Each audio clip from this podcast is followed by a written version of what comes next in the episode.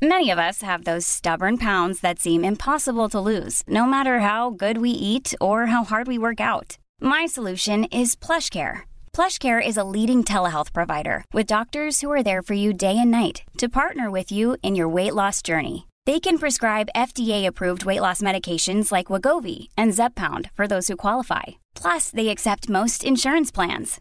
To get started, visit plushcare.com/weightloss. That's plushcare.com/weightloss. Many of us have those stubborn pounds that seem impossible to lose, no matter how good we eat or how hard we work out. My solution is PlushCare. PlushCare is a leading telehealth provider with doctors who are there for you day and night to partner with you in your weight loss journey. They can prescribe FDA-approved weight loss medications like Wegovy and Zepbound for those who qualify. Plus, they accept most insurance plans. To get started, visit plushcare.com/weightloss. That's plushcare.com/weightloss.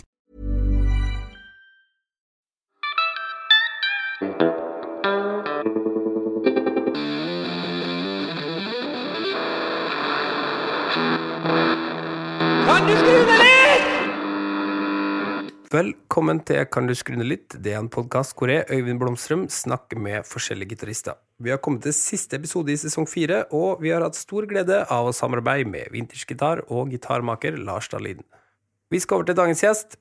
Hans Magnus Ryen, bedre kjent som Sna, har sammen med Bent Sæther vært kjernen I Motorpsycho I over 30 år, og de uten tvil et av de mest innflytelsesrike rockebandene vi har I Norge. Bandet har allveg gått sine egne veier, og dermed skaffet seg en solid fanskare verden over. Hans Magnus har en veldig åpen tilnærming til musikk, og utforsker stadig nye lyder, forsterkere og gitarer, samtidig som han har en supertydelig signatur I spillet sitt. Vi snakker om utstyr, oppveksten I Nord-Trøndelag, prog-rock, og selvfølgelig Motorpsycho og andre prosjekt han involvert I. Hans Magnus han en av de mest etterspurte av alle gitaristerne vi har hatt med I den podcasten her, så jeg foreslår at vi setter I gang med sesongens siste episode av Kan du skru ned litt? Ja. En gang tenker jeg at det var det. NRK dealer med. Ja. Nagra-skulder. Nagra-skulder, ja. De hadde jo reel-to-reel opptakerne før om årene, så de har vel konvertert til digital Nagra, tenker jeg. Men de var 12 kilo med batteripakke. Nagra 4S, så du hadde den over skuldra. I en skulderveske. Og du hadde en sånn? Jeg hadde en sånn en. Ja, men ja, sånn det. Utstyr, det kommer og det går, og kemneren rår, så... Ja. Bye, bye. Det helt sant, men... Ja. men det vil si at du har anskaffet det på fritida, eller har du jobbet I NRK? Nei, NRK solgte jo veldig mye utstyr tydeligvis opp gjennom 90-tallet og 2000-tallet, så det var en maskin som jeg kjøpte via et firma I Oslo. Ja. Men da hadde jeg masse kompiser som hadde kuppa svære klangplater, altså gullklang EMT, eller hva de nå heter, ja. Ikke sant? Sånne 250 kilos ting til 0 kroner. Ja, jeg snakket med noen sånne... Jeg har forskjellige lydfolk som har vært oppom og så fått... Du vet, når du bare skal hente noe 750 og sånn, og så åpner et skap, og så det bare helt sånn pakket med en Neumann-mikka, liksom. Fantastisk. Som ligger bare I en boks. Ja. Jeg tror det veldig mange sånne historier om NRK. Og at det også finnes en sånn klangkjeller, en sånn tunnel med sånn vegger, som kan styre lengden på klangen. Får bare gå inn der og seriekoble alle klangene. Ja, det var deilig. Finne det ultimate. Ok. Men det som fint nå da, det at vi, for å ta en kjapp introduksjon bare, så det sånn at vi sitter på et bitte lite hotellrom I Trondheim, for jeg skal spille konsert, og så var du storsinnet nok til å komme hit. I kottet. Du vet, altså mine vaner, og det ikke sant, de omstendighetene rundt meg og min person, og hva det kreves å stille opp med, så ja, du vet. Det var fint da, men du tok piggdekka på sykkelen, altså... Jeg har ikke kjørt med pigg på et par-tre år nå, og synes at det går veldig fint uten.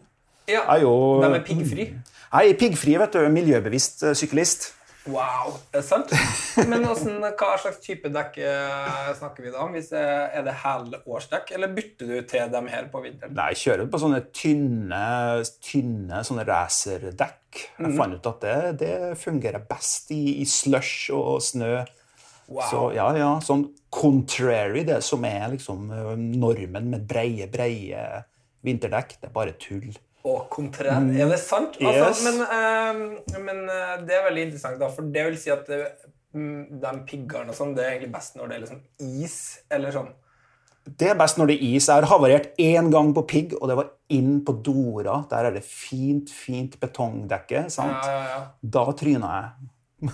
Sant, ok. Så, ja. Så ellers bare kjører du hele året på sånne? Jeg gjør det, altså det går jo bra. Ja, jeg har jo spurt meg selv om jeg har noen sånn underbevist ønske om å knekke begge hender og havebeinet med, men det går veldig bra, altså. Ja.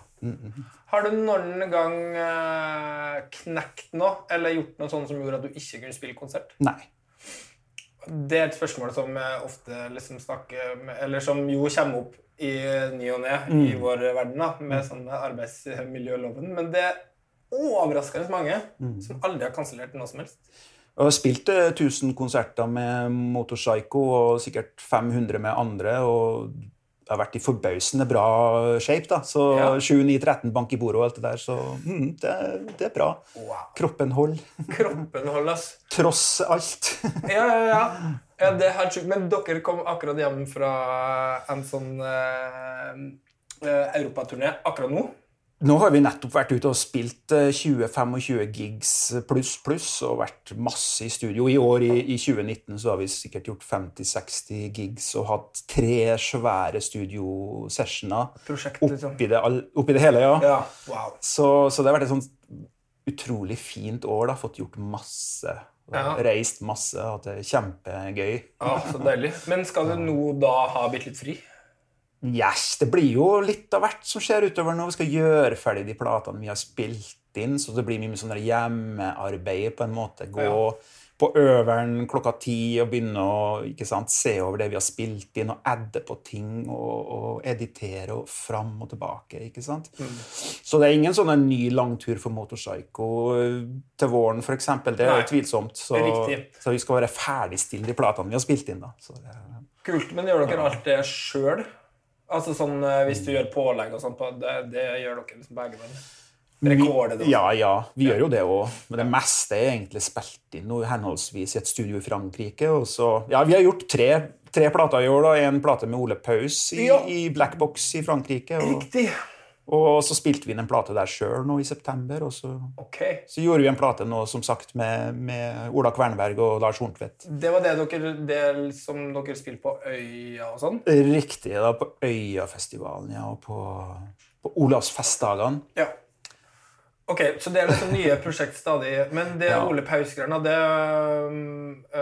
husker jeg møtte han Bent for en tid tilbake, da snakket han om det, at han følte at de var lik på en måte, eller at de hadde noe sånn der, at han mente at liksom Motorpsycho og Ole Paus var helt topp kombo på en måte, før dere har vært I studio da. Men hvordan var det når dere var der? Vi hadde jo en sånn par års prosess med at vi prøvde å komme I gang med låtskriving sammen med Ole, og det var veldig vanskelig, fordi det var lite respons å få fra han, ikke sant? Riktig. For han vant med å komme I studio og bare stønte alt, ikke sant? Sånn at han skriver litt sånn tekst, eller alt sånn I as we speak, liksom. Så da, han har jo en historie på å bare få folk til å bli helt tullet. Så sånn sett, vi Motorpsycho-guttene, vi liker jo å teste ut litt før vi går I studio, så vi har liksom grove arrangementene klar, og har litt sånn klart, ikke sant? Vi har ikke hatt råd til å være I studio på den måten at vi skriver plater fra A til Å I studio, det har aldri skjedd oss, sant? Og så vi ble jævlig stresset av det, men sakte, men sikkert så langt om lenge så løsner Ole Paus på det da, og begynner å formulere noen ting da, ikke sant? Som vi kan ta tak I, og så begynner det å rulle, og så blir det helt fantastisk. Så rått. Ja. Og han fyren, han jo som oss, liksom. Han jo interessert I de samme tingene, han jobber på den samme strålen va. Ja. Mm. Så det lätt att bli jävlig kompis och close och ha lust att spela samman med en alltså för det han är verkligen magnetisk kul fyr då. Ja, väldigt. Och så har han ju alltså han har ju haft enorm egentligen väldigt stor betydning för sån norsk musik och skrivit helt sjukt mycket hits. Ja. Som sånn dritsvær, altså sånne der Sissel Kyrkjebø og Jonas Fjäll, altså sånne... Det var helt sånn innerst I sjelen og, ja. Og full pakke. Til og med teksten til Når jeg blir 66. Ja. Som Wenche Myhre. Sant. Det Ole Paus. Og jeg var mer eller mindre ansvarlig for den karrieren til han, Jonas Fjäll også, har jeg inntrykk av. At liksom, jeg bare dro han liksom I gang. Men det virker som når det bare sånn, det helt vanvittig kraft på en måte. Han sånn overflødighetshorn, ikke sant? Og det en sånn underutgytelse av den hellige ånd som en Jens Bjørneboe ville ha sagt. Det bare kommer, ikke sant? Det bare setter seg ned, så bare tyter ut. Wow. Og det helt fantastisk å være I nærheten av folk med sånne kapasiteter, da, for det veldig, veldig sjeldent. Så, Sant. Ok, det gleder meg veldig til å høre. Det sånn at den plata veldig sånn variert sånn uttrykksmessig? Den faktisk det. Det vi begynte jo litt mer viseklubben-kordene til en Ole da, ikke sant? Jeg begynte å vri og vende på dem. Vi fikk noen sånne rudimentære demoer med litt sånne sedvanlige akkordganger, med noen sånne etterslenger, taktarter og litt sånne krummelure-greier da. Så vi måtte finne ut av. Det var mye sånn klø seg I hodet og lure på hva faen han holder på med, altså for det, men vi klarte å formulere veldig fine låtstrekker, og så adda vi korder vi synes passer bedre enn andre, da. Og så fikk liksom modellert det til. Det blir jækla fint til slutt. Så spilte vi det inn I Frankrike, og han sang oppå. Nå skal vi ut og turnere til neste år, eller gjøre en del festivaler med en. Altså. All right, så kult. Så bra må du føler du at det da må det liksom nedskaleres nå sånn utstyrsmessig og sånn eller blir det litt sånn Ole I midten med sånn Stonehenge liksom bak ja, vi har jo bare vært inne på tanken hva skal vi gjøre fordi det jo ikke sånn supermasse volym han synger med, og Motorpsycho jo ja, 120 dB. Ja. Det klart vi må finne et møtepunkt der, og man blir stående I en telefonkiosk-aktig sak, eller med en slags hjelm på hodet. Ja, det hadde vært fett da. sånn, ja. Sånn astronautdrakt. Ole Paus inn I den nye tid med en slags sånn der sonisk astronautdrakt. Med sånn lydbuffer... Det har blitt heiset ned, vet du. I en slags sånn søyle. Altså... Mens vi bare blæste på. Ja, spiller høyere enn ever, liksom. Ja, ok, det var helt makt av det. Det var helt nydelig ut. Men det når sånne, det liksom høylytt på skiva? Altså når den steder, liksom? Ja, det helt ifra nede, akkordverden, Ole, akustisk... til storslagenhet, da. Så vi går hele veien, da. Hele skalaen der, da. Okay. Så det skal bli litt av et prosjekt. Nå skal vi finne ut hvordan vi skal oversette plata til liksom, sceneversjon, da. Ja, ok, så kult. Ja, men det høres helt fantastisk ut. Ja. Det blir gøy. Også nye plater, ja. Så dere gjør jo... en ting som jeg tenkte på når jeg satt på flyet opp I dag, det at det kanskje bare et inntrykk som jeg har da, men et spørsmål som jeg føler som journalister, hvis dere gjør et intervju da, som det konvensjonelle intervju, at mange journalister har en hang til å liksom lure på hvorfor dere gjør så mye forskjellig hele tiden. Altså, føler du at det stemmer? Det liksom et spørsmål som gjentar seg? Vi har bare alltid holdt på med mye forskjellig hele tiden. Hvis du hører på de tidlige tingene våre, så... Ja, det jo helt sånn åpenbart, liksom, at dere på en måte alltid har gjort masse, men jeg føler at... Men du tenker på sjangermessig hopping, eller forskjellig prosjekthopping? Nei, jeg føler at det helt naturlig, men det bare som et sånn rockeband, så føler jeg at folk har veldig sånn trangt å finne ut hvorfor... at dere liksom, ikke sant, virrer på, eller sånn, hvorfor I all verden høres dere ikke like ut, men hvis det liksom, hvis man, det jo ingen som vil ha spurt Jan Garbarek eller liksom på Nilsen Lov. Ja. Hvorfor gör du så många forskjellige projekt här ja? Mm. För det var helt naturligt när man driver med en annan genre då, hvis man kan säga si sånt. Ja. Men jag känner att det är något som varje gång jag läser om docker så är det alltid någon som är sån där ja men varför ja docker samarbetar ju med så många alltid ja. Mm. Så virker som det är helt sån second nature för docker då att det inte är något som docker snackar så mycket om eller Nej, sant? Nej och det sker av sig själv plötsligt får du förespörslar och plötsligt blir du dratt ett sted som du överhuvudtaget inte har tänkt du skulle dra till eller du visste inte att det existerat de platserna och det musikaliska grejen som sker utav de samarbeten. Du har ikke noe peiling på hva som kommer til å skje, ikke sant? Du har noen forhåpninger, du har noen premisser, men det kanskje ikke hvor artig det at du har en mulighet til å bare ta på forskjellige sånne tangenter. Selvfølgelig samtidig som du har bandkjernen I behold, ikke sant? For det jo, vi ikke noe sånn jazz-prosjektbasert fra år til år. Vi har jo holdt på noe enormt lenge, uhørt lenge. Jeg og Bent Sæther og manager Cecilie Lykke med forskjellige musikere rundt oss, ikke sant? Som har hengt på I lengre eller kortere tid. Ja. Så det mer sånn dynamisk prosess for dere, at folk liksom kommer og går litt, eller at det blir liksom, men at basen liksom sånn, eller? Ja. Så vi har egentlig ikke, vi har ikke noe så bevisst forhold til å utpensle sånn og sånn, har vi lyst til at det skal være, og sånn og sånn. Det skjer seg selv, og det sier seg selv I forhold til de låtene eller musikken vi oppdager til enhver tid, og så plutselig bare tar det av, ikke sant? Ja. Så blir det det blir.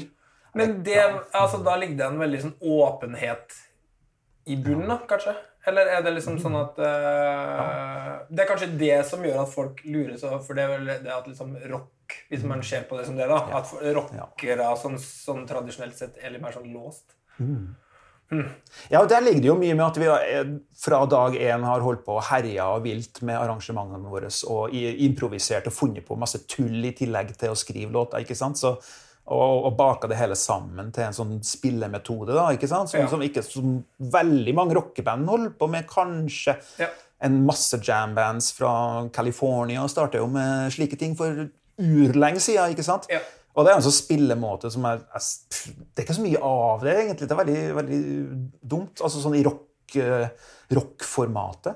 Ja. Så, Ja, så blir det jo også veldig ofte liksom puttet I en sånn der, at det igjen en på en måte en slags egen bås da, at man på en måte blir sånn der, dere et sånn syk-band eller stoner-band, det liksom også på en måte kjedelig nok I seg selv, synes jeg, at det igjen skal være sånn vi helt fri bare innenfor den lille ramma der også for da utelukker det jo kanskje sånn dansforestilling og Ole Paus og alle mulige andre ting da. Det gjør det, det utelukker alle her tangentene som utrolig viktige for at du får nye impulser bare lære noe nytt, at det går opp noen nye signalganger I kropp og sjel altså det derfor vi her for å oppleve nye ting ja, sånn at det det som liksom viktigst for dere på en måte at det en veldig viktig greie for oss Og, ja, så det jo, som sagt, det har vært til stede fra dag 1 egentlig, den der, den der søken, altså, virkelig.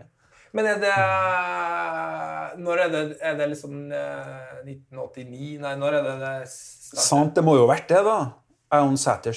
Bent Sæther møttes jo allerede på gymnaset da, ikke sant? Så det var på midten av 80-tallet. Nord-Trøndelag? Ja, så han fra Sna, så jeg var oppvokst på Steinkjær her da, så vi møttes på gymnaset der da. Steinkjær? Men det var på gymnaset på 80-tallet, så det vil si, men hvordan var det I Steinkjær på 70-tallet? Ja, veldig mye masse band på slutten av 70-tallet, når jeg begynte å få øynene opp for elektrisk musikk og gitar og trommer og sånt, så var det masse rockeband. Og så var det sånn der vårrock og høstrock I kinosalen, ikke sant? Så gikk vi dit som 8-åringer, eller 10-åringer kanskje vi var, da vi gikk dit og fikk virkelig blæst av oss, ikke sant? Da var det skikkelig ilddåp foran høyttalerne. Kjempeinntrykk, ikke sant?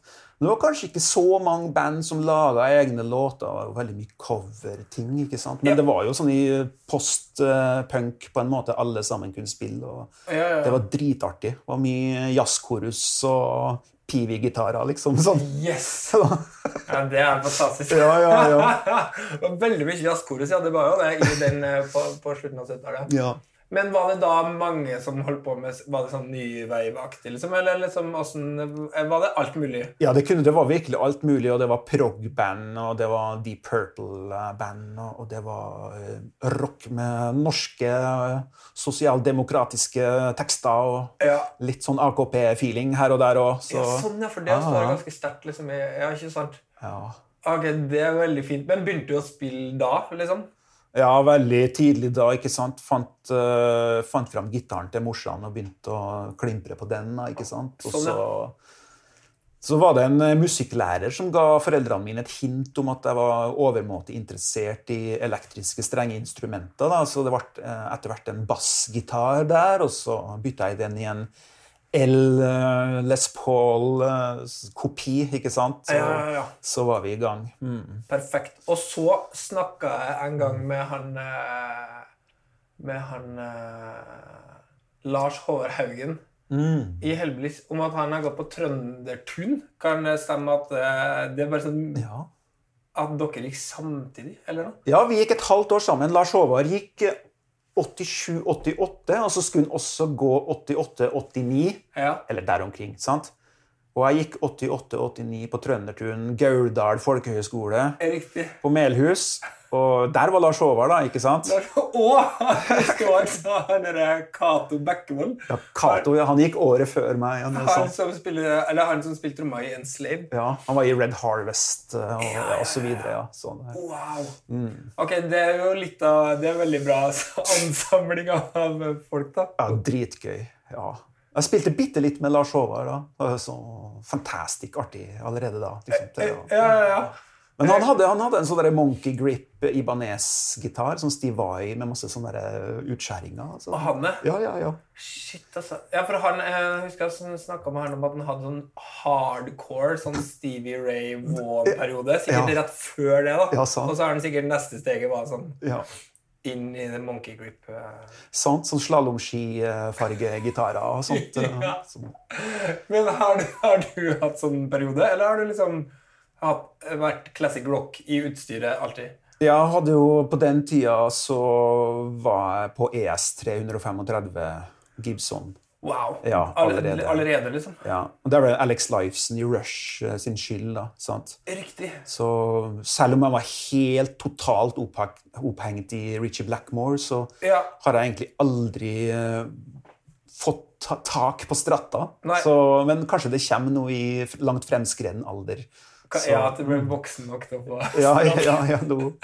Men man kan jo klinge seg til at han Blackmore også har brukt sånn ES I en sånn liten periode. Da. Det stemmer, vet du. Mm-hmm. Sånn In Rock og før der også, så var det... Jeg lurer på om In Rock faktisk spilt inn med, I hvert fall Child in Time og sånne... Ja, det kan være det. Ja. Tidlig Vox og ES, det låter jo helt sjukt bra. Mhm. Ja, det kult, så du kan på en måte holde det... Der det en fin link, takk det, for det. Ja, men det jo mange av dem som føler kjørt mye sånn halvakustiske Gibson-gitarer da. Sånn Steve Howe, liksom, eller alle de der som egentlig har en sånn spisslyd, men liksom med Gibson-stæsj da. Ja, der det mye å gå på. Nei, altså, jeg har jo vært innom litt sånn slalomski-gitar. Jeg hadde jo en sånn Westone SX før den Gibson-gitaren, ikke sant? Ja, riktig. Jeg tenker på det. Men den var ikke gul eller grønn eller rosa. Okay. Så det var mer anonym liksom. Farge var det ikke. Men jeg hadde rosa sko en gang på 80-tallet. Ja. Så der det, ja. Men det jo sånn utstyrsgreier, for det jeg føler jo liksom en sånn dings som litt artig I norsk sammenheng da, for det jo hvis man var liksom tidlig nok ute med å finne ut at man likte sånne Gibson og Fender og Marshall og sånne klassiske ting, så kunne man jo gjøre masse scoop på 90-tallet, liksom. Det var det som skjedde med den 335 min, ikke sant? Det var sånn 5 000 kroner, da. Sånn, liksom. Men den gammel, eller? Ja, det var sånn 75-aktig, sant? Ja, rått. Så fett. Men da, og forsterker og alt, da har dere liksom vært i det landskapet alltid, eller? Det jo veldig sånn Marshall-vennlig der, men nå altså at jeg brukte det Hiwatt-tingeren live I umenneskelige tider, og jeg ikke så veldig sånn picky på ting, jeg kan spille på det meste, tenker jeg, og så mye sånn flyjobbing som har gjort at jeg egentlig ikke orker å tenke så mye på at det skal være så jævlig viktig det jeg spiller på, så ok, jeg kan komme langt med med Fender Twin och Voxa och inte sant det kan man göra. Ja. Så praktiskt talt då praktiskt sett så har jag liksom blivit ja, måtte jeg bare modifisere meg og mine ønsker. Ja, og så føler jeg jo at kanskje spilling også kan bli bedre av å frise litt fra dere at jeg må ha sånn og sånn amp, liksom. Og det gjelder også gitarene, altså. Så det spiller egentlig ingen rolle, og ofte sånn, det bare... Smart. Ja, jeg ikke veldig... så jævlig picky lenger. Nei, for jeg husker jeg så en gang på... Den der, nei, hva heter det for noe? Ikke utkant, men Periferifestivalen. Ja. Og da snakket jeg med han, da tror jeg kanskje det var han Johan Berntsen som var lydmann. Og da var det sånn der, åja, men de hadde ikke noe stash, eller sånn. For da tror jeg bare det var litt sånn, at da tror jeg han Reine Fiske var med, og så da hadde dere noen superverb eller noe, som kanskje virker litt smått. I liksom, og det var litt lite bassanlegg da. Men jeg bare husker at den konserten var utrolig bra da, for da var det bare spilt, og så var det superfint. Men det gjør, hvis man føler seg liksom inspirert likevel, så blir ikke det noe hemsko. Nei. Og selvfølgelig, jeg har jo ting jeg foretrekker, men samtidig jeg kan ikke liksom tillate meg egentlig å være så jævlig picky. Fordi hvis jeg skal henge meg opp I det når jeg spiller, så, ikke sant, så det musikalske øyeblikket tapt for alltid. Så, ja, det veldig riktig. Ja, så jeg bare strever etter noen sånn funksjonalisme da, og sånn enkelhet også I det signalgangen min, og så jeg bare slipper å ha så mye ræl med meg. Smart. Men det som også veldig bra I forhold til det vi snakker om med å alltid variere litt det man driver med, og folk man spiller med og sånn, jo også at dere gjør det med sceneoppsettet.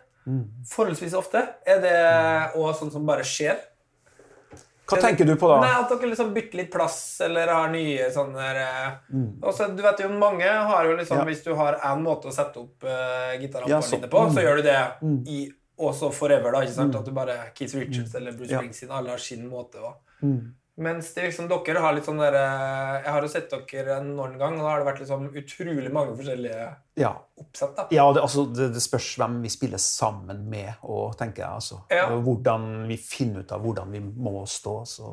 Nå har vi spilt veldig mye med Reine Fiske de siste par årene sant?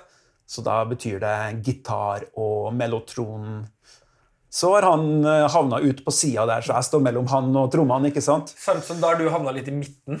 Ikke sant? Men så var Reine veldig sånn misfornøyd på siste turné, for han hørte ikke liksom summen av seg selv og oss. Så han prøvde å stå I midten da, men det ble for mye for han.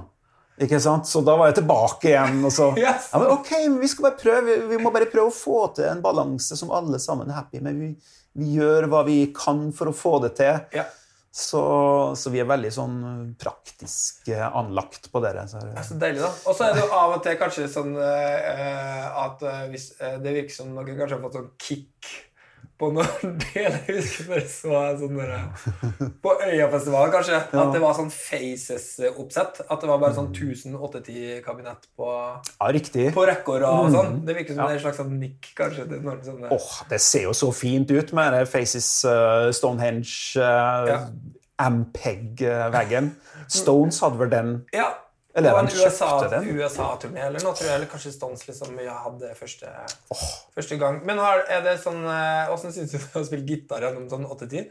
Det var liksom på den tiden at vi fant en sånn blend som var jækla kul da. Vi kjørte en par turnéer med 4, 8-10, altså 2 bass og 2 gitar. Ampeg hadde jo Hiwatt 100 på. Låt King Kong det. Vi fikk en sånn der spekter som funket så bra. Og så ble jo det liksom, vi fant ut nye ting, så forsvant den konfigurasjonen etter hvert der. Men det ikke alle som digger 10-tommer på gitar. Nei, jeg elsker det. Det veldig gøy, men det jo en utrolig sånn, man må liksom deale med den toppen, liksom, eller sånn, den fargen det har da. Men hva har du spilt på nå da, når dere har vært på turné? Nei, nå det samme gamle, egentlig, Hiwatt. Oppsettet mitt 2-4-12 kasser og så en 100 watt på toppen, ikke sant? Helt enkelt, ikke noe stereo eller noe. Så som helt sånn... Som gamle? Ja, det så 70-tals Hiwatt Custom 100 da, tydeligvis med den Partridge-transformatoren är ju väldigt viktig då för resultatet och jag lurer på om den Partridge-transformatorn gick ut av produktion eller att Hiwatt slutade bruka dem som mitt på 70-talet eller senare på 70-talet. Ja. Har du peil på det? Ja. Nei, ikke så mye. Jeg kan ikke så mye om sånn innmat. Jeg bare husker jeg leste I sted at han var veldig opptatt av Dæland, Reeves, eller hva det heter, han som startet. Han jobbet hos Møllard eller noe. Riktig.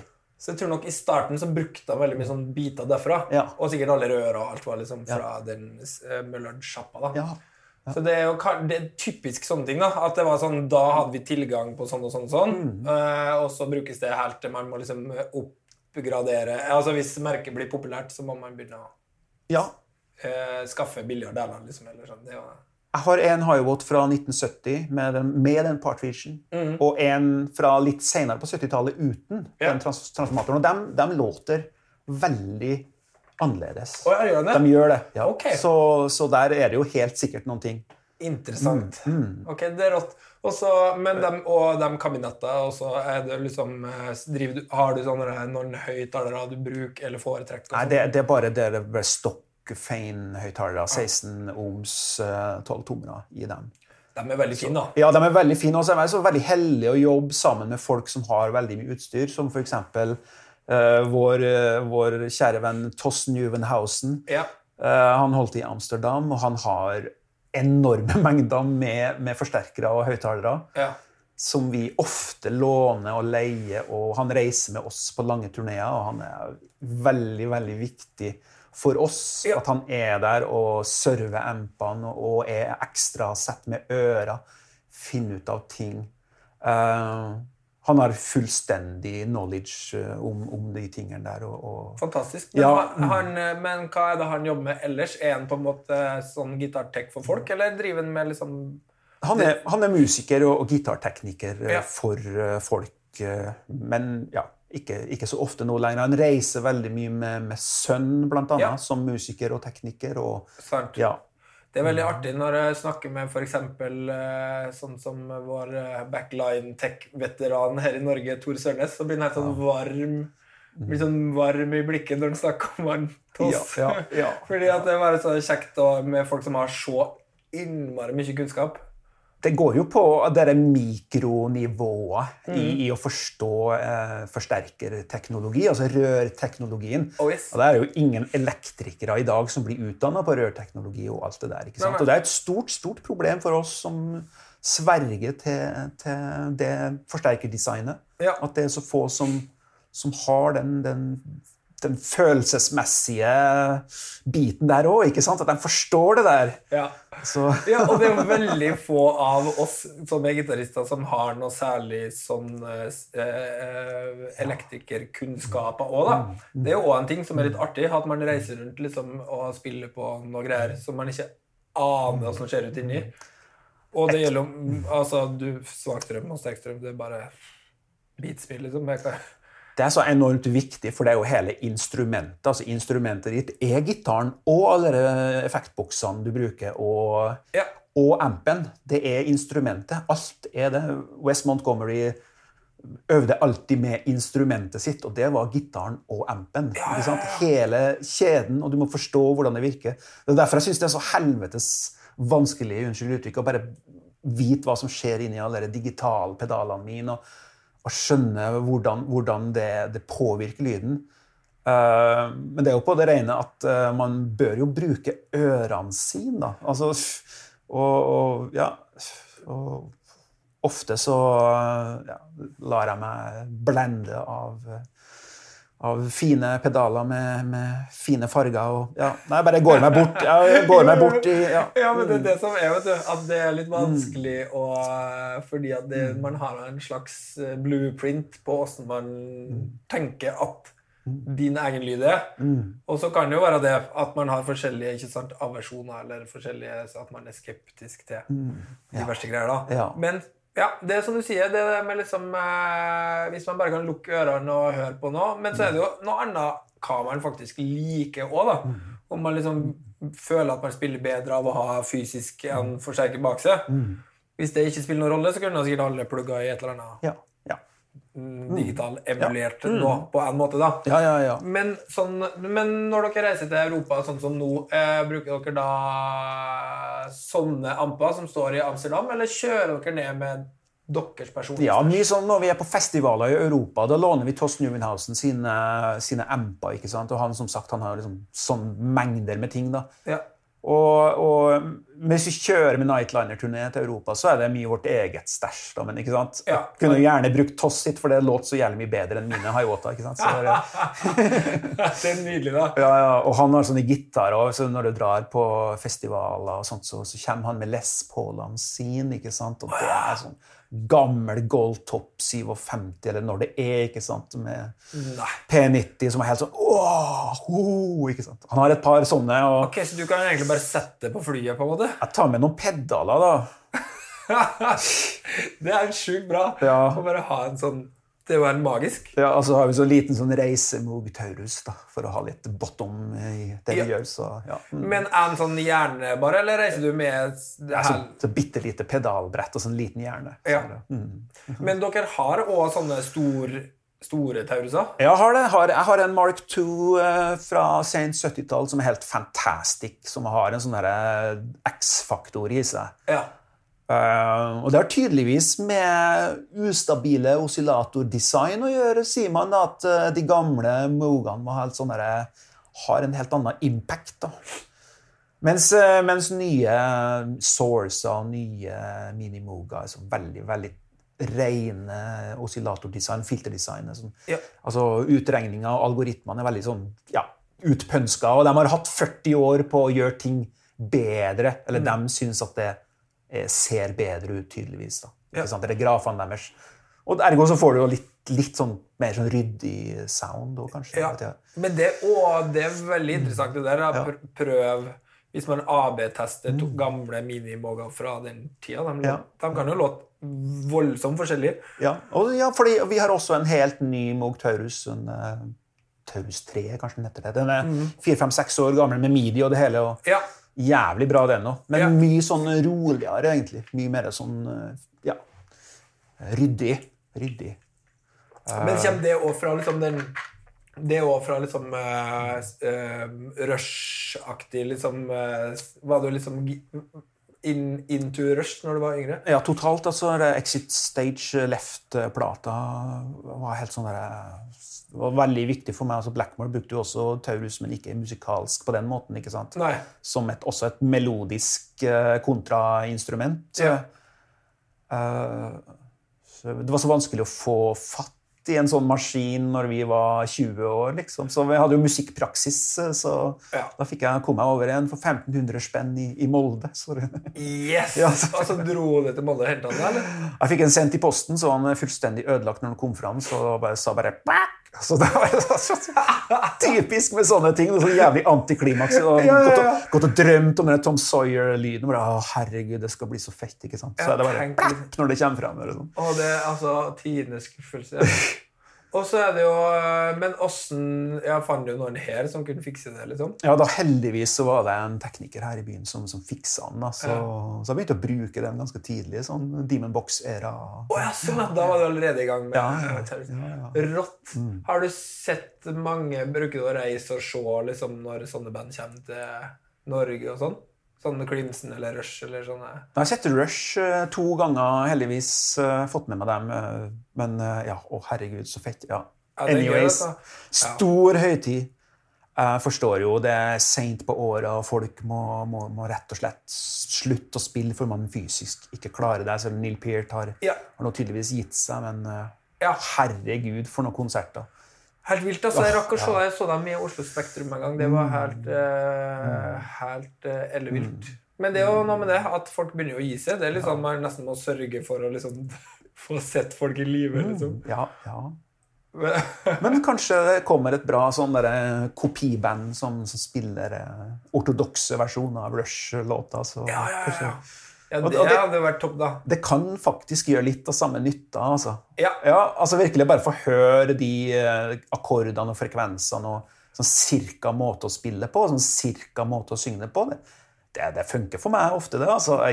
Hvis jeg bare fjerner meg fra persondyrkelsen, så tenker jeg at det liksom ja, sånn som det med klassisk musikk, og at det, sånn, det jo bare versjoner av fine låter. Og, veldig bra poeng. Sånn bare, ja. Å se på det sånn, det har alle tenkt på. Og at Rush og symfoni litt av det samme som å se.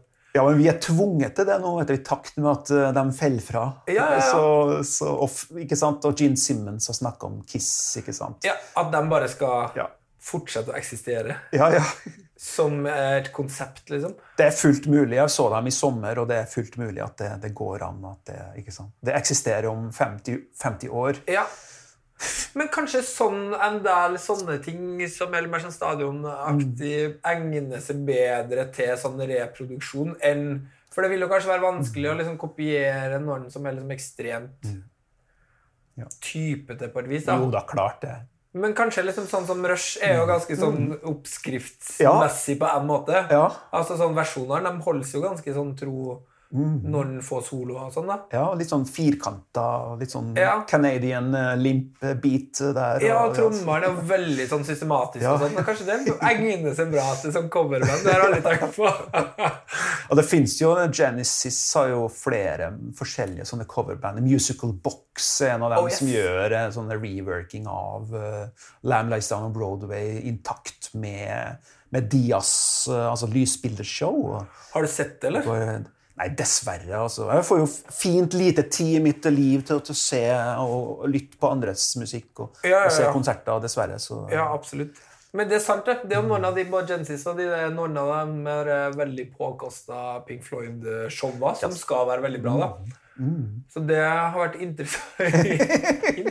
Ja, ting som man syns så jævlig trashy I utgangspunktet blir bra, fordi det vår eneste måte til å bli eksponert for den musikken I live-setting. Ja.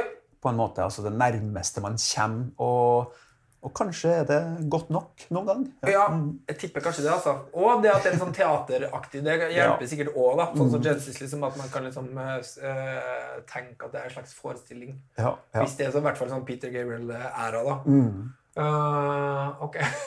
Nei, vi har ikke noe valg, ikke sant? Nei, vi har ikke noe valg. Vi må bare dra og se på sånn musical box. Det skal jeg gjøre neste gang vi kommer til Oslo. Hvis man ikke borte, da. Det sånn, det det som skjer. Men okay, det veldig bra. Men du snakket om sånn pedaler, sånn. Har du sånn et fast oppsett du bruker der? Ja, så jeg brukte det samme I kjempemange år. Kan hete det en full-tone, sånn blå pedal. Ja. Kan det drive and boost, et eller annet sånt. Som en sånn vreng, liksom. Jeg husker ikke hva det heter. Men jo, den blåe. Ja, den var jo sikkert det mest solgte pedalen det året den kom I 2001 eller 2002, ikke sant? Ja, den var veldig populær. Men jeg synes den veldig fin, for den ikke sånn at den tar fullstendig over og farger fullstendig over og bare for den, altså det som greia med mitt spill og mine behov, I hvert fall I live-setting, at jeg bruker veldig mye forskjellige gitarer med forskjellige stemminger, og da det ofte at balansen blir helt sånn offset mellom gitar og pedaler, for jeg har 100 000 forskjellige gitarer, så jeg må jo være gjennom I løpet av et set. Og jeg tror det som også gjort at jeg ikke så veldig picky I forhold til spesifikke gitarer. At jeg bare liksom tar det jeg får og bruker det jeg har og gjør ting ut av det jeg har tilgjengelig for hånden. Og da det kanskje den der blåe fulltonpedalen veldig sånn der diplomatisk da, I forhold til veldig mye forskjellige instrumenter. Så det sikkert en sånn praktisk grunn til at den der ennå. Kult. Etter 20 år, ikke sant? Eller 15 år. Ja. When you're ready to pop the question, the last thing you want to do is second guess the ring. At BlueNile.com, you can design a one-of-a-kind ring with the ease and convenience of shopping online. Choose your diamond and setting. When you find the one, you'll get it delivered right to your door. Go to BlueNile.com and use promo code LISTEN to get $50 off your purchase of $500 or more. That's code LISTEN at BlueNile.com for $50 off your purchase. BlueNile.com, code LISTEN. Och så har jag brukt väldigt mycket Space Roland Space Echo R201 och R301 upp genom 10-tiden men upp på 90-talet slutet av 90-talet så bara gick de I stycken och tålte inte och resa med dem och då försvann den här echo-biten och delay-biten in I digitala lösningar alltså via Line 6 där eländiga gröna delay modeller pedalen som hur många av dem är det som virker idag efter 25 år 20 år det är det törs jag säga det är inte många alltså för där är helt fullständig eländig design inte sant svindyra apparater som går I stykker akkurat som en sån dålig iPod från sen 90-tal inte sant ja sån inte sant ja. Men de har ju apropå var det mest populära för de har varit sårt enorma mängder av de där Så sikkert bygd inn noen rett chip som bare slår av hele skiten som gjør at det bare umulig å reparere det, så det forbannet drit. Så har jeg bare vært mye på Strymon, ikke sant? Ja. Så det ikke noe sånn hokus-pokus egentlig. Og så en pedal jeg har brukt veldig mye, da. Det den der Ampeg Scrambleren. Riktig. Og det mange som hater den pedalen, for den sånn utrolig oppi overtoneregister, harmoniske oktaver, sånn høy oktav, ikke sant? Ja. Nesten litt sånn frekvens-ringmodulator-aktig feeling på det. Ja, men ikke så hard som en sånn oktavføst på en måte. Den ikke så ekstremt som det. Nei, sant. Men de veldig, ja, de veldig kul. Det, vet du om det han der Dan Armstrong som har designet det? Det kan være det, ikke sant? Det kan være det. Eller han lager I hvert fall en veldig kul... Ja, og der kjøpte jeg en reissue-pedal, og den tidligere nevnte Tossen Juvenhausen har modifisert den og satt den tilbake til det ursprunglige designet. Altså, det skal være de rette typene, dioder og det ene med det andre inni der, ikke sant? Så, Riktig. Men den pedalen har jeg brukt kjempelenge, så blitt en del av instrumentet. Så. Riktig. Så fett at det føler at det sånne...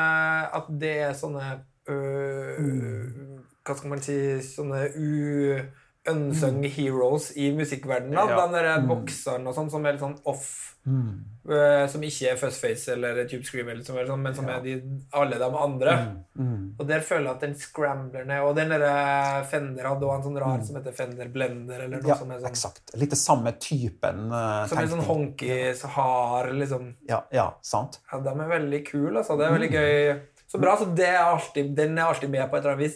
Ja, den alltid med. Jeg må si at fulltone-pedalene har den vel også basert på noe Tube Screamer-aktig profil, ikke sant? Så ja, sant. Det jo kanskje I bunn og grunn en slags Tube Screamer, da, med booster.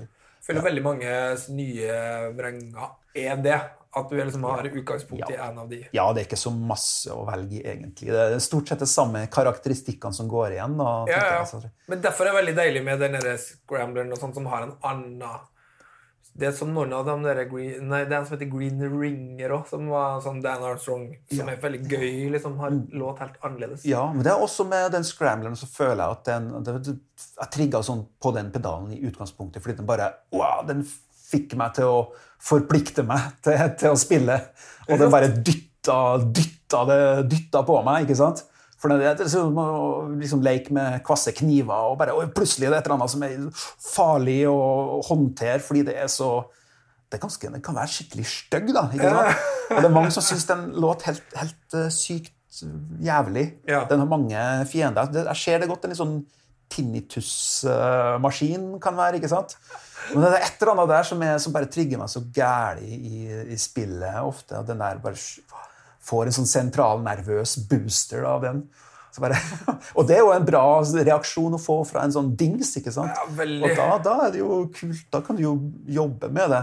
Du føler at det liksom påvirker spillet ditt på den måten, eller? Men det da det blir som du sier en del av det en ekstremt viktig del av instrumentet da, at på en måte det kan være viktigere enn noe som gitar du bruker.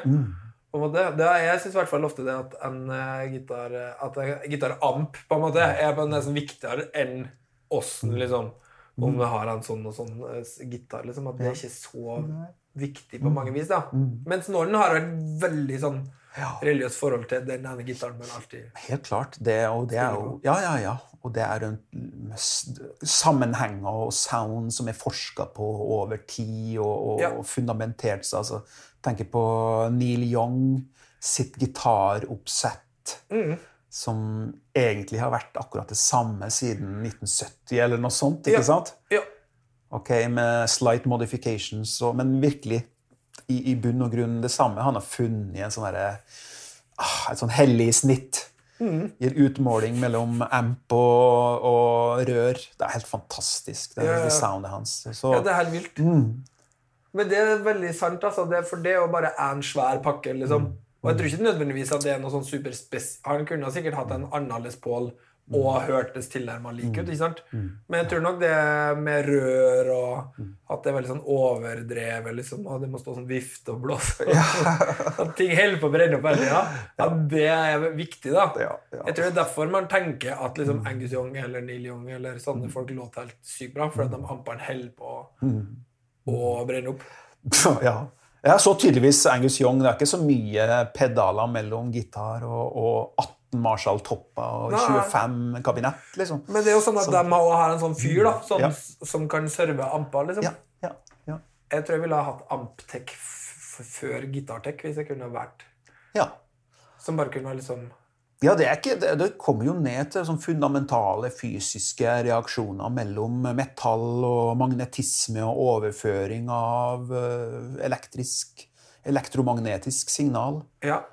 Spørs det om man respekterer den der analoge signalgangen, eller om man godtar noe digital analog konvertering inni der, ikke sant? Og der det mange som sensitive, altså. Ja. Virkelig. Blant annet Toss Neuenhausen, han militant motstander av digitale pedaler, og får jævlig mye kjeft av han fordi jeg putter inn I det Strymon-tingen, for eksempel. Ja, for da har du på en måte allerede konvertert signalet før det kommer til gitaren. Ja, da det korrupt tvert. Ja.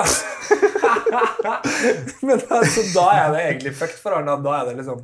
Ja. Og der står jeg med Les Paulen hans fra 57, og det fantastiske Hiwatt-anlegget, og så står jeg og putter I det Det Boss Loop Station liksom. Men da det nulla og ena liksom som har liksom fucka opp hele systemet. Har du brukt det som Loop Station forresten? Ja, fan. Jeg har blitt litt avhengig av sånn. Ja, det spørs hva jeg spiller da. Spørs om regnet med eller ikke, også, ikke sant? Ja, riktig. I Motorpsycho. Men så gøy da. Altså, du bruker sånn Boss, sånn rød, sånn... Ja. Noen drittstation, Jeg bare, nei. Rått. Ja, jeg må ha, noen ganger så må jeg ha et eller annet sånn voblet underlag når vi går ut I spacen der, ikke sant? Bare fyre opp noe hjul, det noe space-hjul som kan være litt sånn subliminalt der. Ja. Mens vi flyter ut I et eller annet, så... Okay. Ja. Men det veldig bra da. Det tenker jeg at det sikkert må det sikkert en kanskje det liksom bryter med noen sånne illusioner som folk har om det der analog eller så at dere sånn vintage-aktig. Liksom. Herregud. Og vi har noen eksempler på spesielt live-blatene våre, så der det mye som skjer altså, I digital verden der også. Det mener jeg. For eksempel den mellotronpedalen som kom for et par, 4-5 år siden, ikke sant? Elektroharmonics. Ja. Så den ble jo også heftig brukt da I 1,5 år. Ja. Før den gikk I stykker. De går også ganske fort. Og så hører du også på... det går sakte opp for det hva den gjør med gitarsignalet ditt, ikke sant? For shit, ja visst, ja. Og det jo... Ja, det jo dokumentert opp og ned I ment. Men jeg skal holde kjeft, altså. Men virkelig, jeg tenker på det. Bare tidsalderen med digi-shit. Jeg tenker på det når vi spiller inn alle platene våre på de samme Pro Tools-systemene. Alle bruker de samme plug-insene, og alle de samme fargene, alle de samme paletten. Sansamp, og Gud vet hva det heter, eller reverb og delay-modell plug-in-verden. At mye låter det samme, at vi bruker det samme paletten hele tiden, så man ser tilbake på det Pro Tools-eraen I studioverden, akkurat som 80-tallet, når Yamaha DX7 kom og bare lå som en sånn gloss over alle popproduksjoner og hard rocken ble også syntetisert og ja, ja. At en slags sånn der skimmer og skinn av en tidsalder. Jeg tror nok ja. At vi kommer til å se på det, ja. Jeg merker det liksom nå med noen veldig unge teknikere som har på en måte vokst opp med å rekorde musikk på laptopen sin, da. At de har en litt annen innfallsvinkel faktisk på sånn signalgang, og de kan liksom drite I liksom sånne Austin plugins og bla bla. Mens utrolig mange som liksom driver studio I dag har jo sånne rekker med sånne waves, eller at man bruker de. Ja. For det, akkurat de samme tingene. Ja, det ganske interessant å se på også synthesizer-teknologi, altså om det var Ståle Storløkken som sa det om Yamaha DX7. Når man gjorde service på Yamaha DX7, så kunne man gå inn og se på hvordan kunden eller bruker keyboardet, bruker synthesizeren. Og da var det nesten ingen som går inn I synthesizeren og programmerer. De fleste, altså 95% bruker presets. Så, og de presetene laget av folk som sitter på verkstedene, stort sett. Så det en sånn tankekors der. Så. Det veldig hardt å tenke på, forresten, at liksom alle de hitsa som finnes, så det på en måte lydene laget av en sånn japansk dritrå, sånn verste fyr, da. Så det bare en ingeniør, liksom, som, som har liksom gjort ting som, altså, som den personen liker. Som bare... Ja, det synes jeg hørtes kult ut, han fyren I 1982 liksom, eller noe. Ja. Tenker jeg at det liksom lyden av helt sykt mange hits. Ja, ja, det skremmende. Ja, det. Men jeg vet, når man snakker om alle de tingene der, og I dagliglivet så det faen, man bare velger sånne billige løsninger, sånne kjappe løsninger jeg også. Jeg skal holde kjeft, altså, men virkelig. Jeg vet, men hva kan jeg gjøre? Nei, det valg, noen valg man må ta. Men jeg tror veldig viktig det å være bevisst på det der, på noen ting da. Ja. At man har liksom en lyd eller et eller annet som man synes kult, og så at man ikke alltid skal liksom fire på. Hvis ikke så hadde jo alle kommet til å bare brukt sånn ferdige brett med alle effektene I da. Du gjør jo ikke det liksom. Så du har I hvert fall en slags kjede med noe som du foretrekker. Ja. Men så har du også en sånn gitar som ikke vet hva for noe, som en sånn ES-aktig med sånn P90 på. En sånn trekvit, sånn halvakustisk gitar. Hva det for noe? Jeg har et par trekvite halvakustiske. Det går jo tilbake til det der ES335 som jeg kjøpte I 1989 her på 345 for 5.000 kroner. Den var hvit. Så kjøpte jeg en akkurat identisk Gibson 335, som også var, den var trehvit da, ikke sant? Ja. Wood blondie. Ja. Og begge den ble stjert. Så jeg brukte sånn lang tid på å komme tilbake til å etablere en sånn kjernefysisk forelskelse I forhold til et nytt instrument som ser litt ut som hun gamle dama, ikke sant? Men, jeg har liksom ikke funnet det, men det derfor så det mye sånn blondie-gitarer. Og den første rekonstruksjonen av min gamle kjærlighet, det var Frank Stavem, gitarmaker Frank Stavem, som gjorde det. Og det en sånn 335-ish som han laget. Den jo slightly mindre I kroppen, da, men han har laget pick-upper og full alt på den gitaren. All hardware og alt. Ja, og Frank Stavem, han har også laget en del gitarer for Bent Sæther, og laget flere bassgitarer. Og jeg har 2 Stavem-gitarer. Det et formidabelt instrument. Det var den første custom-gitaren min.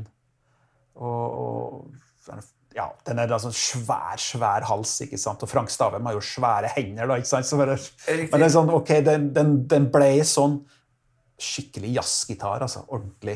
Man har brukt den masse, men nå har den liksom blitt litt mer sånn tilbaketrekt posisjon, har den brukt den veldig mye I studio. Jeg har enda en custom-made halvakustisk gitar som en Nick Huber. Ja. Og det en tysk gitarmaker. Riktig. Han gikk og studerte med Paul Reed Smith for lenge siden, og så var hos Paul Reed Smith I 3-4 år, og så begynte han å lage gitarer selv. Han lager 250 eller 300 gitarer I året.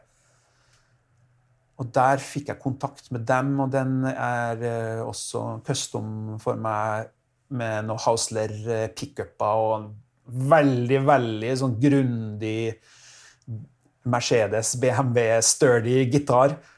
Ja, alltså och när jag fick den så syns jag den var jävla kedlig, jävla tight och bara sån ingenting oförutsett med den för jag har så många andra gitarrer som är så jävligt livat som har sina manglar men samtidigt har massa själ är ett ord men uansett skönke menar jag egenart liksom eller ja. Och så är den väldigt sån där arbetsjärn och så gärlig till att stol på och så stabil och nu står jag och spelar på den hela jävla tiden. Alltså det den brukar liksom ja. Ja okej. Och så nu är det liksom jag börjat kört ny BMW liksom och jag digger det. Ja. Så fett alltså det och det kommer tillbaka det att du är en slags praktiker liksom I sån Ja, sant. Att du bara liksom ja, finn ett svärd som fungerar I all slags strid då, inte sant? Så ja. Men bara ett sånt exempel och nu var jag nettopp och gjorde en inspelning med Motorpsycho och Kvernberg, inte sant? Ja. Och Horntvedt på Giske.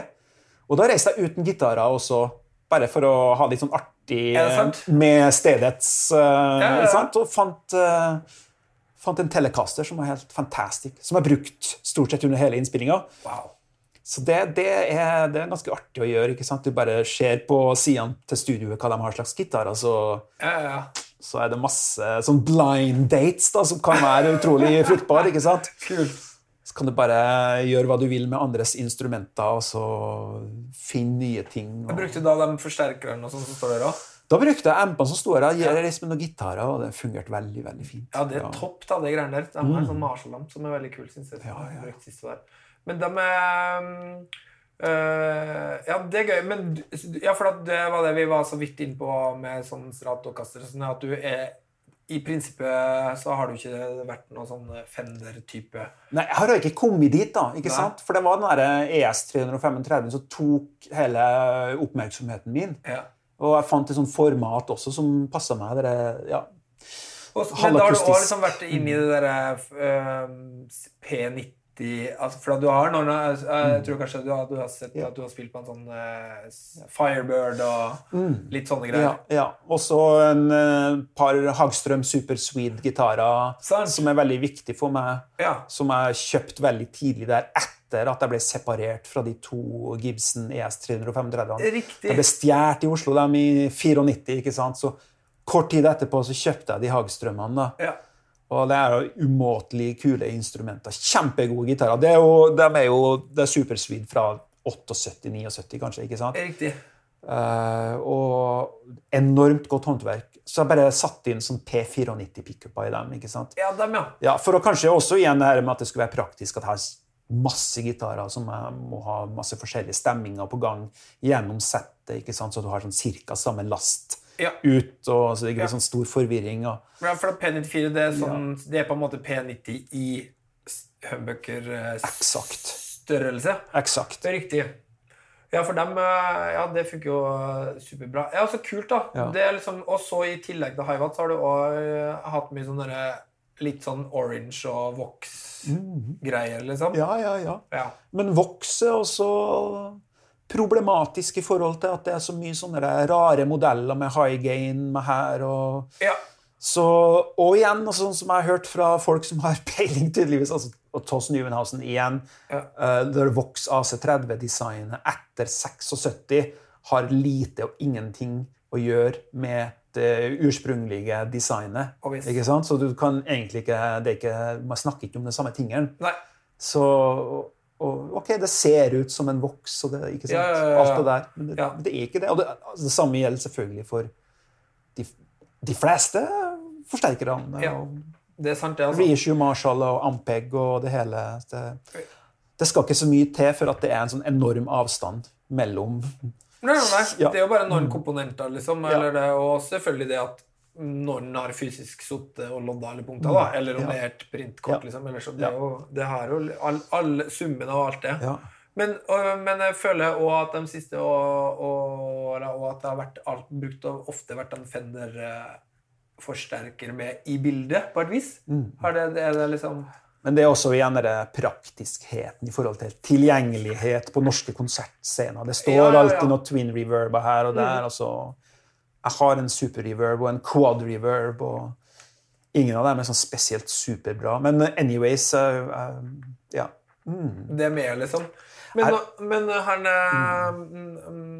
når du spiller med han Møster Kjetil Møster da det liksom det samme oppsettet da? Bruker du de samme tingene? De har bare nedskalert og endt opp med å spørre om Fender, altså små Fender-forsterkere, deluxe. Riktig. Deluxe bare liksom. Eller? Ja, for hvis også jeg begynner å blæste på, så blir det bare... det blir så uoversiktlig. Ja. Så vi har brukt lang tid på å finne balanse mellom meg og Kjetil Møster, via Nikolai Hengsle, ikke sant? Sant. Og Kenneth Kapstad. Men det låter så helt utrolig bra. Har det liksom, hvordan har det vært å liksom hoppe inn I det prosjektet for din del? Det liksom helt enormt inspirerende å få lov til å spille sammen med dem. Helt utrolig kult, band. Og så bare ha det på luringa, sånn innimellom. Jeg bare synes det helt... Det super skummelt. Ja. Fordi det så mye som så fritt. Og det du ut der hele tiden på hengende håret, og det skikkelig hæslig. For at det så skummelt og så krevende for meg. Det jo ikke noe... Heller ikke... Ok, jeg har en litt annen approach enn dem. Kanskje at dem... har et større repertoar I, og med at de har litt annen skolering enn jeg. Ja. Så jeg føler at jeg på tynn is hele fucking tida. Jeg føler ikke at jeg på noe... Ja, jeg føler ikke noe sånn trygghet I det bandet, sånn sett. Men det jo veldig rått å tillate seg selv å gjøre noen sånne ting da. Ja, ja. Av det, for jeg tror jo det enormt sunt. Ja, ja, det nettopp der det omstillings... Og det ikke det, altså fy flate å spille Motorpsycho-arrangementene helt blast, og vi har masse improv-ting også, ikke sant? Og som helt super utfordrende hele tiden da, så, ja. Ikke sant? Det en sånn attitude som man blir litt sånn smittet av da, og du får sånn kick av det, så du blir litt sånn avhengig av det, og... Det sant. Og bringe det inn I ja, sant? Vi holder jo på med litt sånn sidesprang som ekstremt inspirerende for det vi gjør I Motorpsycho. I bandet, liksom, ja. Og så det jo det at dere helt fri ofte I Motorpsycho, men da man jo også, hvis det snakk om sånn jamming eller ting som fritt, så man jo også på, mer på sine premisser da, eller sånn ja. Og I et kjent landskap. Ja. Det jo kanskje det jeg føler hvis man spiller med folk som kommer kanskje mer fra jazzverden, at de kan være fri på helt andre måter enn sånn I rock og jam. Ja. Eller som handings. Ja, det et eller annet mer utenfor perspektivet, som ikke alltid så hyggelig, ikke sant? For du møter sånne folk som helt sånn fantastisk til å spille, ikke sant? Ja. Så det blir bare stående og måp. Og bare, fy faen, herregud, så fint. Jeg har ikke noe å melde, ikke sant? Det blir sånn, herregud, jeg kan bare være tilhører. Ja, men... La meg være det, for det her så jeg har ingenting å komme med. Og det sånn, de gangene jeg har spilt sammen, og så, ja, tenker sånn ofte, spiller med møster, og bare, fy faen, jeg må ikke havne ut av det, ikke sant? Nei. Eller spille med Stian Westerhus, så det sånn, det bare, bare å ta av seg gitaren og gå ut I salen og bare halleluja, ikke sant? Ja. Men så det jo alltid tenkt liksom at du spurt av en grunn på en måte, da? Eller at, liksom, at det på en måte et poeng at man der og har noe å bidra med. Ja, helt klart. Ja, helt klart. Selv om det kan jo føles ut som du bare... fy faen. Ja. Hva gjør man der? Hvordan skal jeg overleve her? Ja. Og det så bra I den desperasjonen, da det snur og alltid, ikke sant? For du kommer inn I en slags sånn ulvemodus før du går på scenen, og så du helt der, altså helt connectet, og det det som kick, og det det du vil tilbake I. Har det forandret noe for det, sånn spillemessig? Og gjør det, liksom? Ja, helt sikkert. Ja, det har utviklet seg. Kunne være få skikkelig nøya av å stå på scenen på 90-tallet, ikke sant? Og få bare bli helt satt ut og ikke ha kontakt med musikken, ikke sant? Ja. Og det jo også sånn en prosess også, ikke sant? Det har bare tatt mange år, og og tørre å spille freak out på en scene, ikke sant? Det jo bare år for år blitt artigere og artigere. Jeg finner mer og mer ut av ting, føler jeg. Så wow. Det slutter jo aldri. Ja. Nei, men det jo det som jeg på en måte føler ekstremt matnyttig, da, eller det å ikke stoppe selv om du... ja. Selv om man blir äldre på eller så att det ska vara ett parameter alltså bara det att man blir ett år äldre det är ju helt ustoppligt då. Ja. Men att det ska vara ett parameter för att man liksom bara nej nu har jag lärt nog. Det är en väldigt rar greje som vi folk driver med att man liksom stagnerar på ett vis eller behovet för att men eller bara usikker på hvorfor det sker då men det är väldigt deilig att se liksom att folk bara Ja, det blir mer och mer krävande och det blir mer och mer tillspissa musikalska situationer som kommer alltså i studiosammanhang och i låtskrivning och i konserter. Ja. Inte minst extremt kick och extremt utfordrande och stadig nya ting som sker då. Ja. Og det jo helt utrolig. Nå blir jeg jo 50 år i år, og det skal jeg utrolig kick og bare få og kunne si det sånn etter så mange år også. At men det har jo veldig mye med å gjøre og tenke, sånn materielt, og at man aldri har vært med på ting som har blitt sånn jævlig sånn mestselgeropplegg, ikke sant? Så du må holde I gang en viss økonomi, så du må være ansvarlig for 17 andre menneskers årsinntekt, som for eksempel Åge Aleksandersen og sambandet, ikke sant? Han hadde et stort ansvar at en organisasjon fortsetter år etter år. Det klart vi ikke begynner å vri på noen ting da, for da alle sammen ved god helse og har høy inntekt, og du skal ikke begynne å tulle med det, liksom. Nei, det kanskje det viktigere å overleve, ikke sant? Og det sånn, masse sånne motiver, ulterior motives, som dette på plass, liksom, og så styre musikken da. Ja. Så der, vi har ikke noen sånne hits som vi må spille hver kveld med Motorpsycho, ikke sant? Og så, der mye ligger der, tror jeg, altså. Fantastisk. Ja. Jeg føler jo også at nettopp at dere ikke gjør det, litt av nøkkelen til at folk har sånn kick av og sjolker da. Rått. Og det du blir 50, og det blir nesten sånn bandjubileum også, på et vis i... Ja, I år liksom? Eller altså sånn... Ja, det ikke godt å si, altså. Det går jo så fort der årene, 20, 25, 30. Det mulig at vi lukter på 30 år. Og jeg vet av sikre kilder at vi har rundet gig nummer 1000 for ikke så lenge siden, ikke sant? Så, men vi har jo på ingen måte turnert sånn ekstrem masse. Nei. Det ikke sånn 190 jobber I år, eller 250, men det heller ikke mulig å gjøre I 30 år, ikke sant? Men samtidig, ikke sant? 1000 konserter mye da. Ja, men det bra balansert ut med masse skriving og plater og så innspilling. Fantastisk. Du, nå det sånn at vi har rundet en time, sånn ikke det? Ja. Oi, ja. Kunne bare sitte her I et par kvelder til. Så. Resten av, altså vi får bare ta det igjen den neste anledning. Del 2, del 3. Yes, men det var innmari hyggelig. Takk for at du ville være med på det her. Ja, bare superartig og at du kontakter meg om det her. Veldig artig, veldig sett. Pris på det.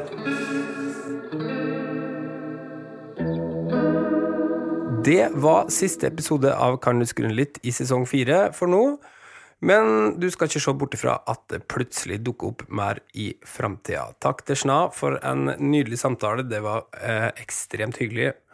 Takk til alle som har hørt på og kommet med så mange fine tilbakemeldinger. Takk til Vintersgitar for all hjelp og støtte fra dag 1. Og takk til årets nye samarbeidspartner, Lars Emil Dahlin, som jeg ikke kan få anbefalt varmt nok hvis du trenger hjelp med gitaren din. Vi snakkes plutselig... Produsert av Rubicon.